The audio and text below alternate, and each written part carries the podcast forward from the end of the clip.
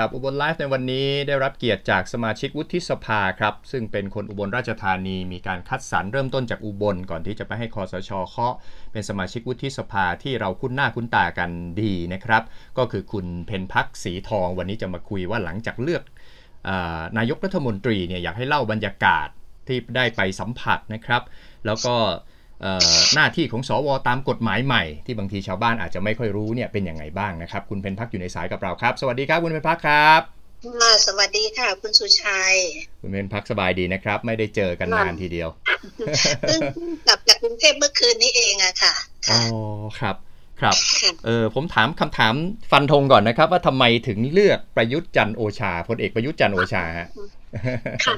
เออถ้าถามตรงนี้เนี่ยนะคะ อันประเด็นที่หนึ่งก็คืออ่าอ่ารัฐธรรมนูญปี 60 เนี่ยเขากำหนดไว้เลยว่า สวมีหน้าที่พิเศษอันหนึ่งก็คือจะต้องเลือกนายกใช่ไหมคะใช่ครับตามรัฐธรรมนูญแต่ทีนี้คุณสุชัยถามว่าทำไมเลือกนายกประยุทธ์นะคะ ก็ ทุกท่านก็คงทราบถ้าติดตามในทีวีเนาะถ่ายทอดสดนั้น ก็มีแคนดิเดตสองคน ก็จะมีคุณธนาธรนะคะแล้วก็คุณประยุทธ์ใช่ไหมคะพลเอกประยุทธ์ แต่ทีนี้เราก็มองมามองดูแล้วว่าทั้งสองทั้งทั้งสองคนเนี่ย ประสบการณ์การทำงานนะคะ แล้วก็การแก้ปัญหาของบ้านเมืองอะไรอย่างเงี้ยนะคะ ซึ่งซึ่งก็มาดูแล้วเสร็จแล้วทางคุณธนาธรเองนะคะ ก็ขณะนี้คุณธนาธรก็ยังอยู่ในที่ศาลรัฐมนูญเนี่ยแบบว่าให้ หยุดการปฏิบัติหน้าที่ชั่วข่าวเพราะฉะนั้นเนี่ยนะคะสิ่งที่ที่ที่เราทำต้องต้องเรียนคุณสุชัยว่าเออสวเราก็วางตัวเป็นกลางเหมือนกัน แต่เราก็ต้องเลือกด้วยเหตุและด้วยผลประเด็นที่หนึ่งเหตุด้วยเหตุผลก็คือ เราเลือกอ่าในประยุทธ์มาทำให้การขับเคลื่อนงานของประเทศต่ออย่างต่อเนื่องไม่ต้องมาเรียนรู้ไม่ต้องมาเอ่อตั้งคณะ รัฐมนตรีแต่ตั้งมันต้องตั้งอยู่แล้วล่ะนะคะ แต่แต่ที่สำคัญที่สุดประเทศต้องขับเคลื่อน และปัญหาข้างหน้ารออยู่เศรษฐกิจก็ทุกท่านก็ทราบ มันไม่ได้เป็นเศรษฐกิจที่ที่แย่เฉพาะประเทศไทย มันกระทบมาทั่วโลก ยิ่งอเมริกากับจีน เขาทำสงครามด้านเศรษฐกิจกัน เราประเทศเล็ก ๆ เราโดนไหมเราโดนแน่นอนใช่ไหมคะครับแต่เพราะฉะนั้นเนี่ยทางสวเราก็ตัดสินใจเลือกท่านพลเอกประยุทธ์จันโอชานะคะค่ะด้วยเหตุด้วยผล นะนะคะ และที่สำคัญอันหนึ่งที่ที่เลือกท่านประยุทธ์เพราะว่าท่านมาทำงานห้าปี อันนี้เดียนวางตัวเป็นกลางที่สุดเราไม่เคยเดียนไม่เคย ไม่เคยอยู่ฝ่ายใดฝ่ายหนึ่งนะคะคือเราเราเราต้องการให้บ้านเมืองเราเราขับเคลื่อนได้ อืมครับที่ที่พลเอกประยุทธ์มาทำงานอ่าบริหารประเทศห้าปี ท่านมาทำเรื่องการปฏิรูปประเทศ อืมนะคะมีห้าปีห้าปีทำสำเร็จไหมยังไม่สำเร็จยังไม่สำเร็จทีนี้สวชุดเนี้ย ชุด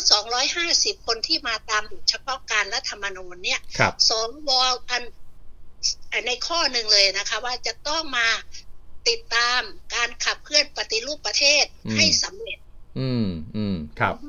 ในห้าปีนี้ค่ะคุณสุชัยอันอันนี้เป็นพิเศษเลยนะคะครับนอกเหนือจากที่การการกรองกฎหมายแต่งตั้งองค์กรอิสระอภิปรายไม่ไว้วางใจคณะรัฐมนตรีในสภานี้ที่วางกันใช่ไหมคะแต่ที่พิเศษก็คือต้องติดตาม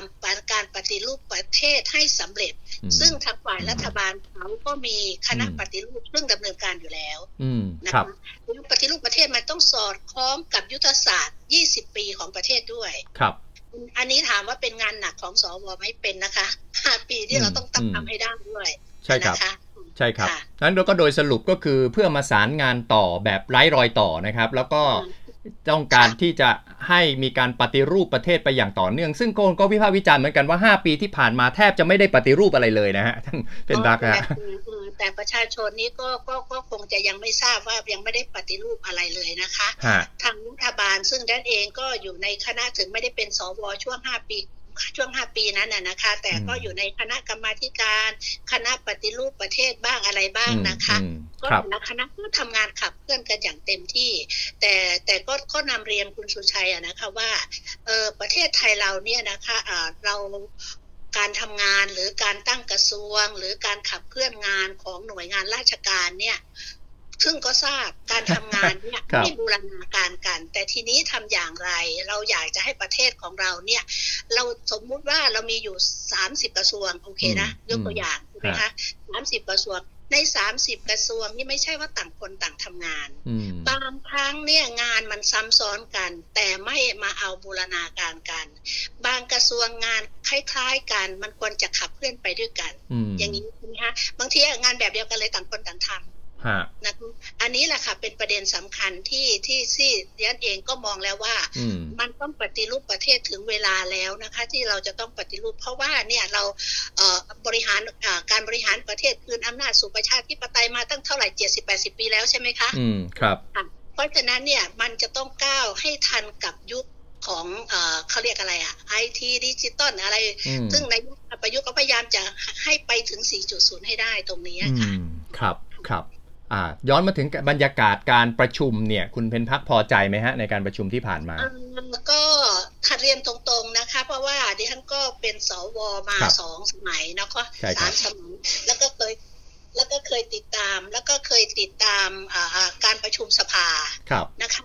ก็ดูแล้วก็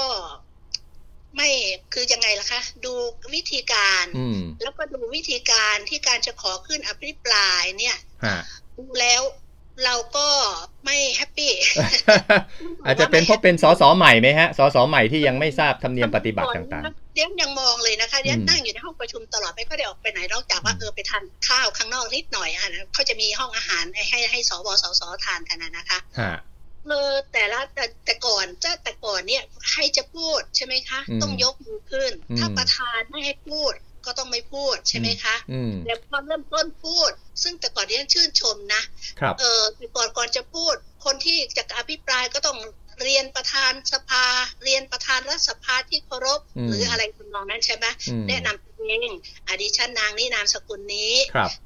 พอพอเรียนประธานเสร็จแล้วก็ต้องว่าเรียนสมาชิกถ้าเป็นผู้แทนก็ต้องเรียนสมาชิกสภาผู้แทนผู้ทรงเกียรติครับอะ แล้วก็ถ้าเป็นสวเนาะเราเราเราเราก็ใช้ใช้คำว่าอ่าเรียนสอ่าสมาชิกวุฒิสภาผู้ทรงเกียรติ คือครับเราให้กันไงคะครับ แต่พอมาดูวันนั้นไม่มีเลยไม่มีเลยบางคนก็ยังไม่แนะนำตัวเองเลยอะไรนะดูแล้ว ก็อย่างอ่าอย่างคุณสุชัยพูดก็อาจจะเป็นสสใหม่อ่าอ่าที่ยังไม่รู้กฎกติกา แต่เขาก็มีระเบียบมีข้อบังคับอืมว่าด้วยการประชุมสภา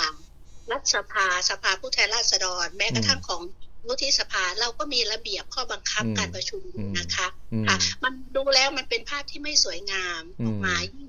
ยิ่งวันแรกที่เปิดประชุมร่วมกันเอ่อที่ครับราชการที่สิบท่านเนี่ยนะคะครับโอ้ยเละเละเละฮะแย่งกันพูดกลัวไม่ได้พูดอะไรอย่างเงี้ยมันไม่ใช่ มันครัไม่บใช่ตรงนั้นค่ะครับแต่พอมาครั้งที่สองเนี่ยที่ที่าเลือกนายกท่ประธานชวนอ่าอ่า ท่านประธานชวนได้เป็นประธานรัฐสภาแล้วใช่ไหมคะก็ดูดีขึ้นนะฮะดูดีขึ้นหน่อยอ่าดูดีขึ้นพอสมควรท่านก็ควบคุมงานอ่าการอภิปรายไว้ได้ดีพอสมควรครับนะคะ ตรงนี้แต่คิดว่าก็คงต้องค่อย ๆ เป็นค่อย ๆ ไปค่ะอืมถ้าสอืมสใหม่นะคะครับก็ทางภาคก็ควรจะมีการเปิดคอร์สอบรมครับวิธีการอะไรอย่างเงี้ยเพื่อความสวยงาม คือเราเราเราไม่ว่ากันนะคะ เราไม่ว่ากันแต่เพื่อความเป็นระเบียบความสวยงาม เพราะว่าเวลาประชุมแต่ละครั้งเนี่ยครับประชาชนทั่วประเทศเขาจ้องมองเราอยู่หน้าจอทีวีค่ะอันครับนี้ค่ะอยากจะให้อืมเป็นภาพที่สวยงาม เพราะว่าสสทั้งสสและสวนี่ก็คือผู้ทรงเกียรติจริงอืมๆเพราะถือว่าเป็นตัวแทนของประชาชนทั้งประเทศต้องไปทำหน้าที่ตรงนั้นนะคะครับค่ะครับ คุณเพนพักครับ สว สมาชิกวุฒิสภาตามกฎหมายใหม่เนี่ย บางคนก็ถกเถียงกันแล้วก็พูดแต่หน้าที่สวตามกฎหมายเก่า แต่จริง ๆ ตามกฎหมายใหม่เนี่ยต้องทำอะไรบ้างครับ แบบย่อๆฮะอืมขอขอเรียนนิดนึงอะนะครับอ่าส่วนมากก็จะเข้าใจก็ไปเอารัฐธรรมนูญใช่ครับของเก่ามาใช่ครับนะคะอันนั้นไม่มีแล้ว ต้องครับบอกว่าไม่มีเลยอะขอขอนำเรียนคุณสุชัยนิดนึงว่าฮะเลี้ยงเนี่ยเป็นสวมาสามรัฐธรรมนูญ ครับสามรัฐธรรมนูญครับค่ะครับ ครั้งแรกเลยปี 49 ใช้รัฐธรรมนูญปี 40ฮะนะคะอะก็ปฏิวัติไปเพราะเหตุการณ์บ้านเมืองมันไม่สงบอันนี้เราไม่ว่ากันครัทำบยังไงไม่ให้มีการไอไอ้เลือดตกยางออกฆ่าฟันมีคนล้มตายเนาะอันนี้มันวิธีทางการเมืองครัอะบพอมาสมัยที่สองปีห้าสี่ยันก็เข้าไปเป็นสวสรรหาภาคเอกชนอืมพอปีห้าสี่ใช้รัฐธรรมนูญปีห้าศูนย์ครับ ก็ไม่เหมือนกัน บางอันบางบางบางมาตราก็ต้องเปลี่ยนไปครับนะคะ ค่ะอะพอมาห้าศูนย์อะก็มีเหตุการณ์ก็มาร่างรัฐธรรมนูญปีหกศูนย์ครับซึ่งเนี่ยดิฉันปัจจุบันก็เข้ามามาในมามามาตามรัฐธรรมนูญปี 60 ครับ รัฐธรรมนูญปี 60 ปี 50 ปี 40 เราไม่พูดถึงแล้ว เขาเขาฉีกทิ้งหมดแล้วเราไม่มีแล้วรัฐธรรมนูญปีนั้น ครับ เพราะฉะนั้นเราต้องหยิบยกเอาแต่รัฐธรรมนูญปี 60 นี่มาพูดกัน และมาทำงานบริหารประเทศฮะในรัฐธรรมนูญปัจจุบันนี้ค่ะ ฮะครับเออทีนี้คุณสุชัยมีถหน้าที่อะไรบ้างครับหสั้นน้าที่อะไรนะหน้าที่ก็คล้ายๆกันแต่เขาก็บั่นทอนอำนาจหน้าที่สวไปพอสมควรรัฐธรรมนูญฉบับนี้ๆครับนะคะถ้าเทียบกับฉบับ 50 ใช่ไหมคะอืม50 เนี่ย สว เนี่ย มีอำนาจที่จะ ไม่ไว้วางใจรัฐมนตรี นายกรัฐมนตรี แล้วก็โหวตเสียงนะคะ สามารถปลดได้คณะรัฐมนตรีได้นายกรัฐมนตรีได้ครับนายกเป็นเรื่องสำคัญ แต่พอมาฉบับ60นี่ไม่มี ไม่มีนะฮะโอ้ไม่มีค่ะฮะมีแต่ว่าสวนี่เชิญคณะรัฐมนตรีมาอภิปรายเราเอาเราอภิปรายไม่ไว้วางใจคณะรัฐมนตรีนายกรัฐมนตรีได้ แต่ ได้เท่านั้น ลงคะแนนไม่ได้ ไม่มีสิทธิ์ลงคะแนน ไม่มีสิทธิ์เลยค่ะ เพราะฉะนั้นอืมตรงนี้เนี่ยบางท่านอาจจะเข้าใจว่า โอ้เนี่ยเข้าไปมีอำนาจล้นเหลือไม่ใช่มอันนี้เขาตัดทอนอำนาจเราลงไปเยอะนะถ้าเทียบกับ50อืมค่ะอือะมเนี่ยครับตอนนี้อ่าอ่าถ้าพูดถึงว่าหน้าที่หลักๆอืมทำอะไรบ้าง หน้ที่หลักคือกฎหมายฮะกฎหมายดูมันก็กฎหมามายทั้งทั้งทั้งเอ่อสภาผู้แทนราษฎรร่างกฎหมายมาอืมแล้วก็มันจะมีกฎหมายที่ประชาชนร่างขึ้นมา อันนี้เราจะต้องพอผ่านสสมาใช่ไหมคะผ่านคณะกรรมาธิการของสสเขาเสร็จเรียบร้อยเขาถึงส่งมาให้สวเราได้กลันกรองอีกรอบสุดท้าย โอ้หน้าที่กลันกรองกฎหมายถือเป็นหน้าที่หลักเลยถูกไหมฮะที่หลักเลยค่ะหน้าที่หลักอืมคือสวเราต้องวางตัวเป็นกลางไงฮะอืมอืมเราต้องต้องกลันกรองให้รอบคอบว่า เออ สิ่งที่เขาร่างมาครัมับประชาชนได้ประโยชน์ไหมฮะนะคะ อันนี้เราเราเราเราจะต้องดูตรงนี้ประเทศชาติเราเสียหายไหมเราต้องดูตรงนี้ด้วยอืมนะคะครับครับและอีกอันหนึ่งก็คือแต่งตั้งองค์กรอิสระ อืมเรามีหน้าที่แต่งตั้งองค์กรอิสระตามรัฐธรรมนูญนะคะ ตามครับรัฐธรรมนูญสูนี่มีองค์กรอิสระอะไรบ้าง นะคะเราก็เราก็จะอ่าสวนี่ก็จะเป็นวุฒิสภาก็จะมีหน้าที่เนี่ยนะคะแต่งตั้งองค์กรอิสระไป แล้วก็เรื่องการอภิปรายไม่ไว้วางใจคณะรัฐมนตรี แต่ไม่มีสิทธิ์ไม่มีสิทธิ์ลงคะแนนโหโหววตตเสีเสียยงงให้อ่าออกแต่หรือปลดออก แต่ที่สำคัญซึ่งซึ่งได้นำเรียนคุณสุชัยแล้วว่าสิ่งที่สำคัญในในห้าปีเนี่ยสวจะต้องทำแล้วก็ต้องทำให้ให้สำเร็จไม่นะคะตามก็คือเรื่องการติดตามการปฏิรูปประเทศอ๋อ คืออันนี้สวต้องทำงานคู่กับคณะปฏิรูปประเทศอืมอืมกับคณะยุทธศาสตร์ชาติ 20 ปีอืมอืมเพราะฉะนั้นเนี่ยในอืม5ปีที่ที่นายกประยุทธ์ทำไว้อืมก็ยังไม่ยังก็อืมอยู่ในระหว่างการขับเคลื่อนการวางกรอบการอะไรอืมทีนี้มันก็กำลังจะขับเคลื่อนขณะนี้ทีนี้สวก็ต้องเข้าไปดูควบคู่กันไปอืมอืมนะคะว่าโอครับเคที่เขาทำมานี่มันโอเคไหมมันดีไหมอะไรอย่างเงี้ยเราก็ต้องมาดูกันอีกครับนะคะ ครับะอันนี้โดยครับค่ะโดยสรุปก็คือตามรัฐธรรมนูญใหม่ก็คือเลือกอ่าสวมีสิทธิ์ก็คือเลือกนายกกันกรองกฎหมาย แล้วก็ปฏิค่ะร่วมปฏิรูปประเทศนะฮะถูกต้องไหมฮะอ่าอ่าใช่นี่คือหน้าที่หลักๆ ถ้าเป็นลำดับย่อๆเลยเนี่ยจะหน้าที่หลักๆตามนี้นะครับครับแต่ทั้งนี้นั้นเนี่ยนะคะเราก็จะมีคณะกรรมาธิการนะคะอืมกรรมาธิการก็ 20 กว่าคณะครับกรรมาธิการนี้ส่วนมากเราก็จะตั้งกรรมาธิการเอ่อล้อไปกับกระทรวงต่างอืมๆนะครัคะบ กระทรวงต่างๆ เพราะว่าเรามีหน้าที่ต้องติดตามครับติดตามผลงานรัฐมนตรีติดตามการขับเคลื่อนงานของรัฐบาลอะไรทั้งหลายทั้งปวงหรือปัญหาของปัญหาของประชาชนอืมนะคะเขาร้องเรียนมาอะไรเนี่ยอืมเราก็ในให้คณะกรรมาธิการชุดนั้นๆน่ะ เข้าไปอืมแก้ปัญหาหรือลงพื้นที่ครับแล้วก็สามารถที่จะเชิญคณะรัฐมนตรี หรือปลัดอะไรเนี่ยมาเพื่อให้ข้อมูลเราเพิ่มเติมอืมแล้วเราก็สรุปยังไงเราก็ส่งให้รัฐบาลอืม ส่งให้คณะรัฐมนตรีเนี่ยได้ไปแก้ไขอืมตามที่อืมสมาชิกวุฒิสภาเนี่ยนะคะครับได้ได้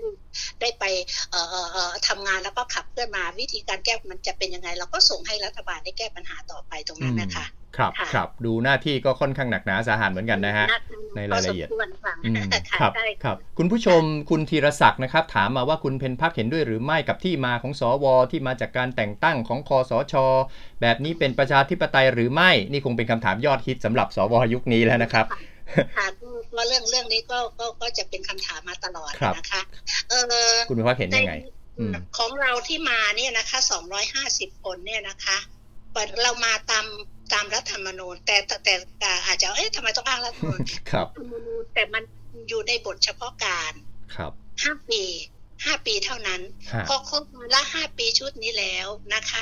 ก็จะมีการเลือกตั้งแบบทั่วไปครับตามรัฐธรรมนูญที่มาสสและสวครับเพราะฉะนั้นที่ที่แดนบอกว่าทำไมหน้าที่ละหน้าที่หลักของเออของของสวชุดเนี้ยทำไมต้องมีต้องมีบทเฉพาะการอืมเพราะ ต้องการให้มาช่วยกันขับเคลื่อนปฏิรูปประเทศให้สำเร็จ อืมอืมครับ ให้ถึงพร้อมกับยุทธศาสตร์ชาติ 20 ปีด้วย ครับ มันถึงเป็นที่มาที่ไปว่าทำไมต้องให้สวชุดนี้มาเลือก อืมนายกรัฐมนตรีนะคะอืมค่ะครับ อันอันนี้คุณมันก็ต้องมองตรงนี้ะครับ แต่คุณเพนพักกับคุณอมรเองเนี่ยก็มาจากการเลือกในกลุ่มในระดับจังหวัดถูกไหมครับ ตรงนี้มีประตรงนี้ประชาชนจะไม่ไม่เคยรับทราบตรงนี้เลยส่วนใหญ่ใช่ใช่ค่ะอันอันนี้นะคะช่วยอธิบายช่วยอธิบายหน่อยฮะช่วยอธิบายหค่ะน่อยคืออย่างนี้ค่ะอ่าตามรัฐธรรมนูญแล้วก็บทเฉพาะการเนี่ยที่มาสสวนะคะมามาสองทางด้วยกัน ครับสามอ่าขอขอว่าเอาสามทางแล้วกันมาทางแรกก็คือมาจาก เลือกกันเองอืมตั้งแต่ระดับจังหวัด ครับ ซึ่งเนี่ยคุณจะพูดก่อนคุณเพนพักกับคุณอมรอยู่ในอยู่ในกลุ่มนี้ ค่ะใช่ใช่ค่ะอืมยันกับคุณอมรก็อยู่ในกลุ่มนี้ ทีนี้คำว่าระดับจังหวัดเนี่ย ตามรัฐธรรมนูญเนี่ยกำหนดเลยว่า ใครมีภูมิลำเนาอยู่อำเภอไหน ให้ไปยื่นใบสมัครอำเภอนั้น อืมไม่ครับใช่ยื่นที่จังหวัดกกตจังหวัดเลยนะคะ ไม่ใช่อืมครับนะอย่างอย่างดิฉันเนี่ยดิฉันอยู่ที่เอ่อบัตรประชาชนดิฉันภูมิลำเนาอยู่อำเภอเมืองครับ ดิฉันก็ไปยื่นสมัครที่อำเภออำเภอเมืองเมืองอืมบางท่านใบอ่าอ่าอ่าอ่าที่อยู่อยู่อำเภอม่วงสามสิบครับก็ต้องไปยื่นที่อำเภอม่วงสามสิบครับเพราะฉะนั้นเนี่ยเราจะเลือกกันเองมาตั้งแต่ระดับอำเภออืมนะคะระดับอำเภอนะคะฮะระดับอำเภอเนี่ยเขากำหนดเลยว่าเนี่ยจะสมัครคือมันมีสิบกลุ่มครับกลุ่มอาชีพสิบกลุ่มนะคะ แล้วก็สมัครในกลุ่มที่เราถนัด ซึ่งอ่าดิฉันเองนะคะดิฉันก็สมัครกลุ่มที่แปดเพราะว่าดิฉันขับเคลื่อนงานด้านสังคมมาตลอดครับกลุ่มที่แปดก็คือด้านอะเด็กสตรีผู้สูงอายุผู้พิการผู้อ่าทุกพลภาพชับอ่ากลุ่มชาติพันธุ์อันนี้อยู่ในกลุ่มที่แปดหมดยังก็สมัครลงในกลุ่มที่แปดเพราะเป็นงานที่เราเราขับเคลื่อนเรารู้ประเด็นปัญหาต่างๆ ของสังคมอยู่แล้วตรงนี้นะอืมยังก็เข้ามาตรงนี้ครับทีนี้ก็หลังจากที่คัดเลือกกันมาระดับอำเภอ รับระดับอำเภอที่นี่อุบลเรามี 25 อำเภอใช่ไหมฮะครับก็เอาผู้ได้รับคัดเลือกกันเอง 25 อำเภอเนี่ยนะคะ มาคัดเลือกกันระดับจังหวัดครับ ระดับจังหวัดเนี่ยอย่างระดับจังหวัดเนี่ยจังหวัดเนี่ยนะครับอ่ากลุ่มหนึ่งจะมีคัดมาจากอำเภอได้มากี่คนใช่ไหมคะครับ ก็ให้ลงคะแนนกัน อืมให้ได้คะแนนลำดับที่หนึ่งถึงที่สี่ครับ เพราะจังหวัดเนี่ยเขากำหนดเลยว่ากลุ่มละสี่คนครับ ค่ะ กลุ่มละสี่คนเข้าไป ทีนี้พอกลุ่มละสี่คนเข้าไปปุ๊บเนี่ย ทั่วประเทศ ทั่วประเทศมีเท่าไหร่กฮะกตจังหวัดก็ส่งให้พวกเราไปเลือกกันเองระดับประเทศ อืมวันนั้นเนี่ยไปเลือกกันเองระดับประเทศที่เมืองทองธานีอ่าคนฮะทั่วประเทศน่ะเกือบหมื่นคน ใช่ใช่ให้เพื่อให้เหลือเท่าไหร่นะห้าสิบใช่ไหมฮะเพื่อให้ไม่ค่ะ เพื่อให้เหลือสองร้อยอ๋อสองร้อยสองร้อยฮะ ค่ะ เพื่อให้เหลือสองร้อยคนและทีนี้การที่มาของของของเอ่อเลือกกันเอง มันก็จะมีสองทางอีกนะคะ คือทางที่หนึ่งก็หมายว่าเป็นตัวแทนองค์กรครับหมายความว่าสมาคมมูลนิธิส่งเราเข้าไปครับและทีนี้อีกอีกอีกด้านหนึ่งอีกอันหนึ่งก็คือสมัครอิสระด้วยตัวเองไม่ต้องมีองค์กรรองรับ ครับ อย่างสมมติ คุณสุชัยจะไปสมัครใช่ไหมเอ้ยครับไม่ต้องมีไม่ไม่ไม่ต้องมีสมาคมไม่ไม่ต้องมีส่มูวลนตัวนิธิรับรองรับอืมคุณก็ไปยื่นสมัครได้เลยส่วนตัวได้ฮะอันนี้มันก็เป็นสองประเภทครับทีนี้มันก็เลยในลักษณะว่ากลุ่มที่มาจากองค์กรส่งคัดทั่วที่ระดับประเทศเนี่ยคัดให้ได้สองร้อยคนครับกลุ่มอิสระที่สมัครกันเอามาเองทั้งหมดก็คัดให้เหลือสองร้อยอ่าอ่าอ่าอ่าอ่าอย่างละร้อยอย่างตั้ละงละร้อยร้อยฮะอย่างละร้อยนะคะฮะอย่างละร้อยฮะก็รวมกันเป็นสองร้อยครับ พอได้บัญชีสองร้อยคนและกกตส่วนกลางก็จะส่งรายชื่อสองร้อยคนเนี่ยให้คอสชอืม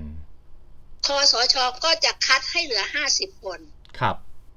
ค่ะห้าอันห้าสิบคนแล้วก็จะสำรองไว้อีกห้าสิบคน ครับ ครับค่ะอันอันอันอันนี้ก็คือคือกลุ่มที่ที่เราเลือกกันเองจากอำเภอจังหวัดถึงประเทศนะคะ ครับ ทีนี้อีกบัญชีหนึ่งก็ตามตามที่อ่าอ่าอ่าพูดกันมากก็คือ สรรหา 194 คนครับตามรัฐธรรมนูญครับคือสรรหาเนี่ยเขาในในอ่าในเอ่อกฎหมายในพรบในไอ้ไอ้รัฐธรรมนูญบอกเขาเขากำหนดเลยว่า ให้คอสชอืมตั้งกรรมการสรรหาแล้วให้คัดเลือกให้ได้ร้อยเก้าสิบสี่คน ครับ ค่ะร้อยเก้าสิบสี่คน แต่ที่มาโดยตำแหน่ง อีกหกคนก็คือตำแหน่งพอบอสูงสุดแล้วก็อ่ามีทัพหลายทั้งปวงหกเข้าอันนั้นก็มาโดยตำแหน่งตามรัฐธรรมนูญใช่คก็รับจะรวมกันแล้วเป็นสองร้อยห้าสิบคนครัค่ะบตรงนี้นะค่ะ อ่าครับครับอธิบายค่อนข้างยาวเพื่อให้ได้เข้าใจนะฮะ โดยเฉพาะจะได้เข้าใจจะได้ครัเข้าบต้องจะท่านจะได้หายสงสัยเนี่ยนะคะคุณเป็นพักเองก็มาจากพื้นที่ด้วยซ้ำไปก็คือในกลุ่มเลือกกันเอง แล้วก็ต้องไปต่อสู้ในระดับประเทศอีก ไม่ใช่ว่าตั้งจากคอสชมาทีเดียวครับ ค่ะใช่ใช่ค่ะเนี่ยเนี่ยอืมต้องไปยื่นใบสมัครที่อำเภอเมืองแต่เพราะเรื่องมีเอ่อเอ่อภูมิลำเนาอยู่อำเภอเมืองนะนะคะอืมอุ๊ยทุกคนนะคะ บอกว่าใครเข้ามาได้เนี่ยเดี๋ยวเดี๋ยวทุกคนเขายอมรับบอกโอ้โหฝ่าคนเป็นหมื่นสุดยอดเราบอกเป็นอัศวินเลยเขาบอกซึ่งซึ่งเดียนเองนะคะ มันยากนะคะสี่ห้าขั้นตอนนะคะฮะกว่าจะได้ออกมาคัดถึงหนึ่งในห้าสิบคนเนี่ยอืมค่ะ ก็เออก็เราเราเราก็จะไม่เทียบกับการที่ที่เขาสรรหากันมานะคะ แต่ทีนี้เราเราก็ภูมิใจนะ คุณอืมสุชัยเราก็อืมภูมิใจว่าเออเรามาถูกต้องตามรัฐธรรมนูญเราเลือกกันเองมาเนี่ยอืมจากจากอำเภอจากจังหวัดไปถึงประเทศถึงไปถึงคสชครับเนี่ยคสชก็ต้องคัดเราออกมาตรงนี้ เท่ากับว่าเดียนเองก็เป็นตัวแทนของประชาชน อืมอืมเพราะว่าประชาชนในอุบลเลือกเรา ครับใช่ไหมคะค่ะครับค่ะอันนี้ครับค่ะเอามาคำถามจากผู้ชมอีกสักนิดนะครับ คุณค่ะธีรศักดิ์บอกว่าทาง 250 สวเลือกบทเลือกนายกคนเดียวกัน โดยไม่แตกแถวคุณเพนพักคิดว่า การกรณีนี้มีนัยยะซ่อนเร้นอย่างไรหรือไม่ครับ นี่บางคนก็ถามไปถึงแหมได้ถูกยัดเงินหรือเปล่าเป็นเอ่อเอ่ออะไรหรือเปล่าไงฮะคุณเพนพักฮะค่ะอันนี้นะคะต้องต้องขอตอบก่อนในประเด็นแรกเลยนะคะประเด็นประเด็นประเด็นที่ถามว่าถูกยัดเงินหรือเปล่าต้องต้องขอบอกเลยนะคะว่า เราไม่เคยมีที่ จะไปอืมใครเอาเงินมายัดเราหรือ ซึ่งเดนก็บอกอยู่แล้วว่า มันเป็นอิสระในการเอกสิทธิ์ด้วยนะคะครับที่เราจะต้องอ่าลงเลือกใคร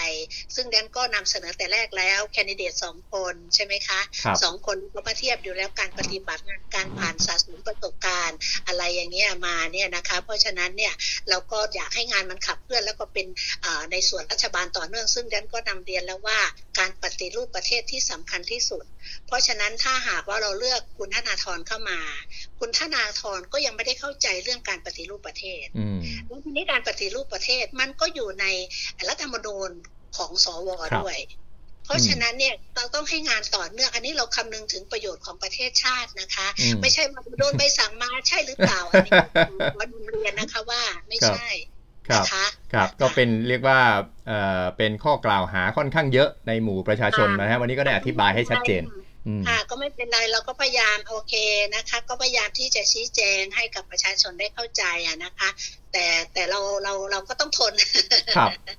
ไม่เป็นไรค่ะเพื่อคุณประเทศชาตินะครัคะบเพื่อเพื่อประชาชนและประเทศชาติเราเราก็พยายามทำให้ดีที่สุดนะคะครับนะคะคุณภัยชุติมนบอกว่ารัฐธรรมนูญก็ร่างกันเอง อันนี้ถ้าอธิบายก็อาจจะยาวนะฮะ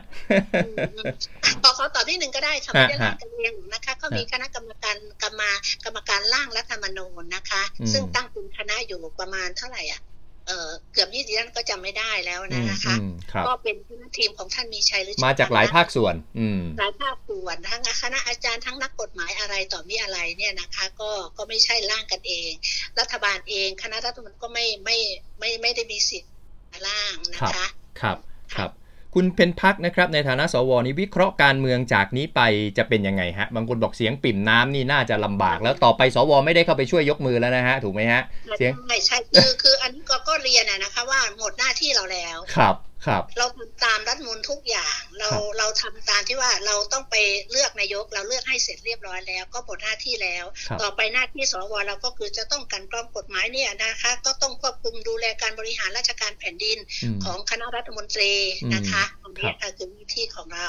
อ่านะคะค่ะตรงนี้ค่ะ ก็ก็เป็นห่วงนะคะเรื่องที่ว่ารัฐบาลอ่าเสียงปริ่มน้ำเนี่ยนะคะครับเออก็ก็คิดว่าเออเอ่อจะทำงานลำบาก นะคะอืมซึ่งดิฉันก็คือชอบวิเคราะห์ด้านการเมืองอืเหมืมอนกันอืเนาะมครับครับก็ว่าเอะจะไปได้นานสักเท่าไหร่นะเนี่ยก็เป็นห่วงเกินปีไหมฮะ เกินเกินปีไหมฮะ คิดว่าเกินปีไหมเออก็น่าจะคืออย่างน้อยๆนะคะ คือสสอ่าอ่าสภาผู้แทนเนี่ยจะต้องพิจารณาผ่านงบประมาณประมาณแผ่นดินปีหกหกสามอ่า เรื่องใหญ่เลยเรื่องใหญ่เลยเรื่องนี้เรื่องใหญ่ ถ้างบประมาณไม่ผ่าน เสร็จเลยโหวตในสภาไม่ผ่าน ก็ต้องยุบสภาพอยุบสภางบประมาณไม่ผ่าน ประเทศขับเคลื่อนได้ไหมเงินหมุนเวียนในประเทศได้ไหมไม่มี อืนะคะเพราะฉะนั้นเป็นปัญหาหนักเหมือนกัน แต่ก็คิดว่าก็คงจะต้องประคับประคองกันให้ผ่านงบประมาณปีหกของงบประมาณของปี 63 ไปให้เรียบร้อยก่อนค่ะ อย่างน้อยๆนะคะปีนี้เราตั้งทางรัฐบาลเขาตั้งงบประมาณ ของประเทศไว้ปีนี้มากพอสมควร เท่าไหร่สองถึงสองล้านหรือเท่าไหร่เดี่ยก็จำไม่ได้เพราะยังยังยังไม่ได้ศึกษาเรื่องนี้เขายังไม่ได้ถึง มาให้ศึกษาเรื่องนี้นะคะ เพราะฉะนั้นเดี่ยก็ยังคิดว่าอะไรก็แล้วแต่นะคะก็อยากจะไม่อยากให้เล่นการเมืองมากเกินไป หรือว่าไม่อยากจะให้มีการต่อรองมากกันเกินไป อยากจะให้คิดว่า เออ พออารมณ์อร่อยพอยืดหยุ่นกันได้ เพื่อให้ประเทศชาติเราขับเคลื่อนไปได้ เพื่อให้เศรษฐกิจมันดีขึ้น ก็น่าจะยอมยอมกันเนาะเพราะว่าสวเราไม่มีหน้าที่แล้วล่ะเรื่องนั้นนะคะเราไม่มีหน้าที่นะคะ ก็ก็วิเคราะห์ว่าก็น่าจะลำบากเหมือนกัน แต่ก็ลุ้นๆให้สามารถจะผ่านไปได้แต่พูดถึงว่าถ้ามันไปไม่ไม่รอด ก็นายกก็คงจะยุบสภาก็เนื่นช้าไปอีก งบประมาณก็จะเนื่นช้าไปอีกนะฮะใช่ใช่ก็ แต่แต่ถ้าพูดถึงว่าณปัจจุบันตอนนี้ก็ไม่รู้จะตั้งคณะรัฐ มนตรีได้หรือเปล่า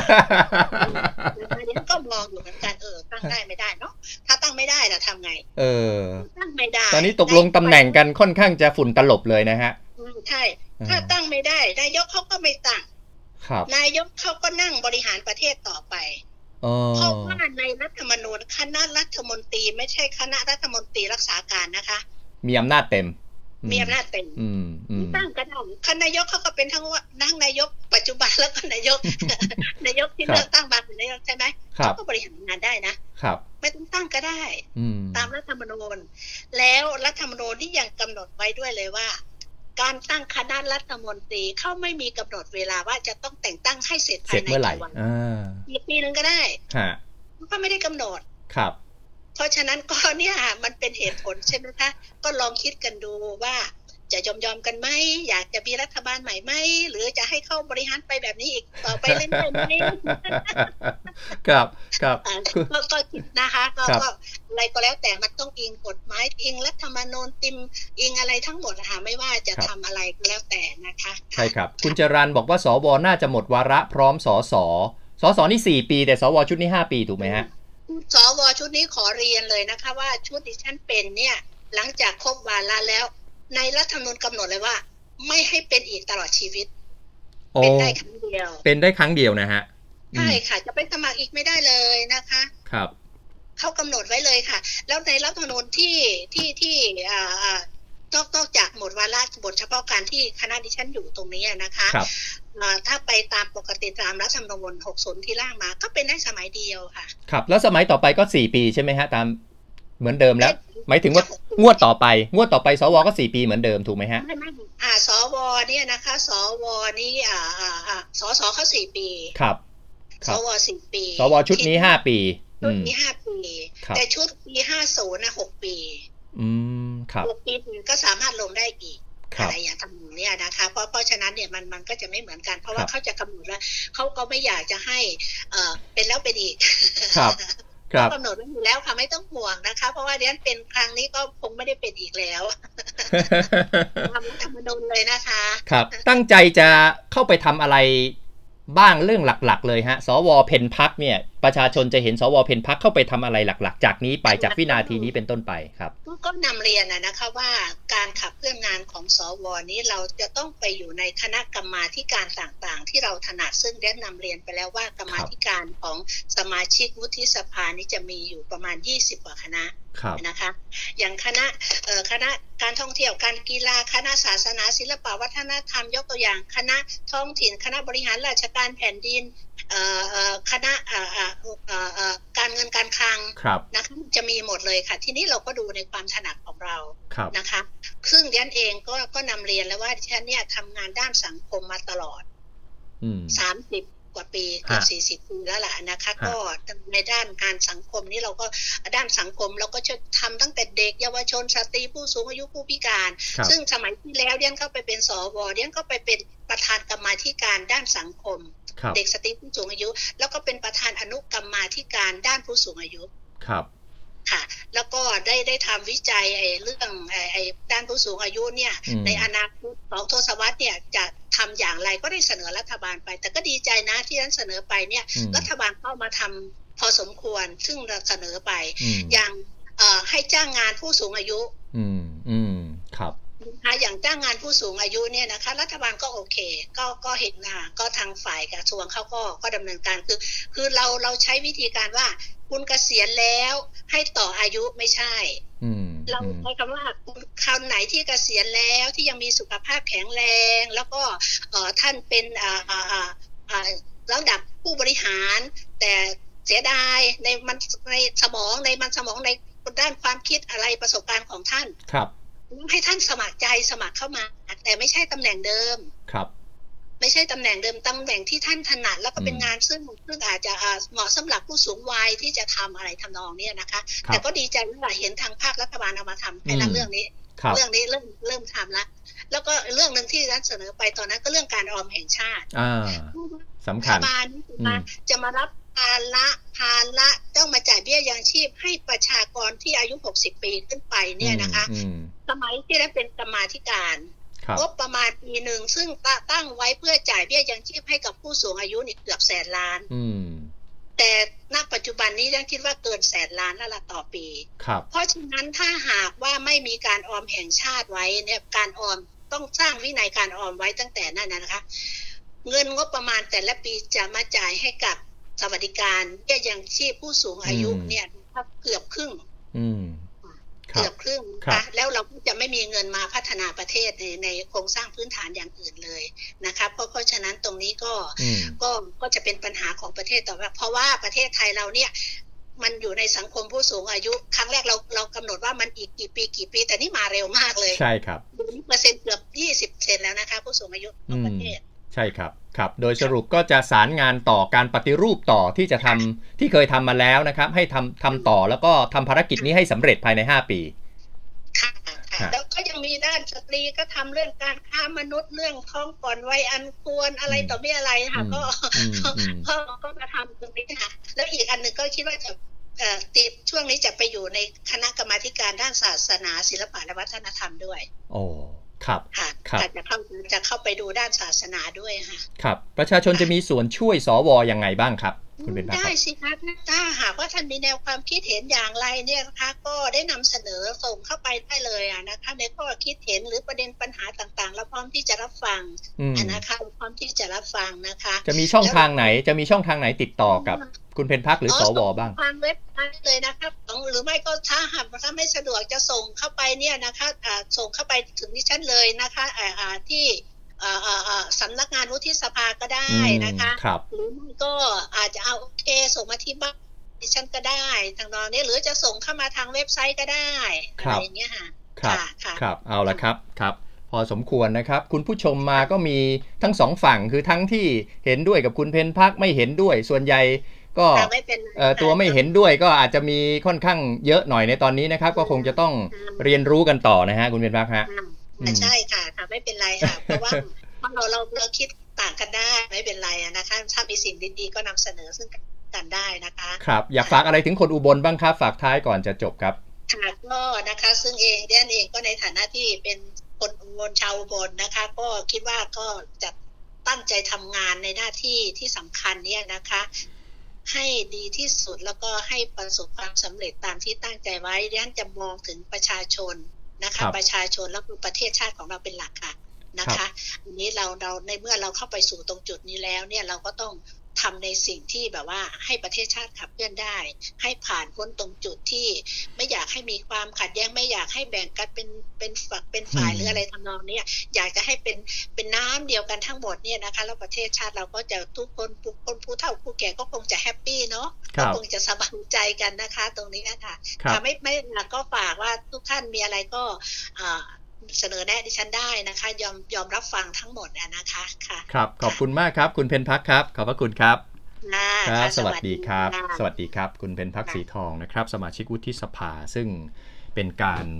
คัดสรรกันเบื้องต้นจากกลุ่มต่างๆ ที่อยู่ในจังหวัดอุบลราชธานีนะครับ ขึ้นไปให้คอสชนี่พิจารณาอีกครั้งหนึ่ง แล้วก็ได้มาเป็นสมาชิกวุฒิสภา ซึ่งอุบลราชธานีเรามีกลุ่มนี้อยู่ 2 ท่านก็คือคุณอมรนินเปรม กับคุณ เป็นพักสีทองนะครับเอาขอบคุณทุกๆ ความคิดเห็นนะครับ จะเป็นความคิดเห็นต่าง จะเป็นความคิดเห็นเห็นด้วยอะไรต่างๆ นี่เราก็เสรีนะฮะในระบอบประชาธิปไตย ขอเพียงแค่อย่าใช้คำหยาบเท่านั้นพอนะครับที่มาก็โอเคนะฮะที่เข้ามาก็มีการตั้งข้อสังเกตแรงต่างแล้วคนที่เข้ามาเรียนรู้ตรงนี้ร่วมกันเนี่ยก็จะได้ดูแล้วก็ศึกษาไปพร้อมกันด้วยนะครับขอบคุณนะครับทุกท่านที่ติดตามนะครับอบอกบุญนิดนึงครับบอกบุญนิดนึง โดย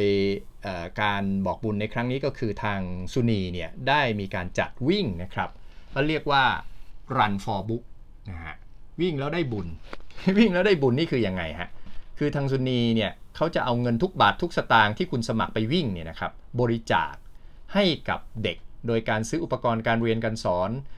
บริจาคเป็นหนังสือแล้วก็ตั้งกองทุนธนาคารหนังสือ สร้างปัญญาให้กับเด็กๆ โดยไม่หักค่าใช้จ่ายเลยนะครับ ดีไม่ดีอาจจะต้องเข้าเนื้อด้วยเพราะว่ารับปากไปแล้วว่าจะได้ยอดเท่านั้นเท่านี้นะครับถ้าคนไปสมัครวิ่งจำนวนไม่พอนี่ซุนีอาจจะต้องควักเนื้อตัวเองด้วยนะฮะ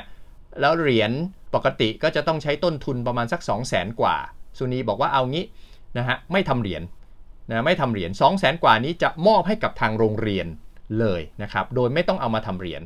นะฮะเพราะฉะนั้นท่านที่มาวิ่งเนี่ยจะไม่ได้เหรียญนะฮะแต่จะมีเสื้อให้อยู่นะครับแต่จะไม่มีเหรียญให้ แต่จะได้หัวใจของเด็กๆเนี่ยไปทดแทนนะครับ เอาใครสนใจรีบสมัครเลยนะครับ รีบสมัครด่วนนะครับ โดยงานจะมีขึ้นในวันที่ 11 สิงหาคมนะครับ2562 โทรที่ 045352949 045352949 นะครับ หรือเข้าไปที่แฟนเพจของอุบลคอนเน็กก็จะมี QR code สำหรับการสมัครผ่านทางออนไลน์อยู่นะครับ เอาละครับเวลาสำหรับวันนี้หมดแล้วขอบคุณทุกท่านที่ติดตามชมนะครับ ใครต้องการที่จะให้เราไปพูดคุยกับใครอย่างไรนะฮะตอนนี้เราก็คุบคุยกันรอบด้านเลย ทั้งสมาชิกสภาผู้แทนราษฎรในฝั่ง เพื่อไทยสมาชิกผู้แทนราษฎรในฝั่ง อนาคตใหม่ สมาชิกผู้แทนราษฎรในฝั่งประชาธิปัตย์แล้วก็รวมถึงสมาชิกวุฒิสภาให้รอบด้านนะฮะมีความคิดเห็นจากทุกๆฝ่ายนะครับ ท่านอยากจะให้เราไปคุยทั้งเรื่องการเมืองเศรษฐกิจสังคมต่างๆ ก็ inbox มาได้นะครับ ทางอุบล Connect ก็ได้ หรือทาง Facebook ของผมสุชัยเจริญมุขยนันก็ได้นะครับ และรวมถึงใครต้องการร่วมสนับสนุนรายการสนับสนุนแฟนเพจอุบลคอนเน็กก็ติดต่อมาได้เช่นเดียวกันครับ เวลาวันนี้หมดแล้วนะครับ ลาไปก่อนสวัสดีครับ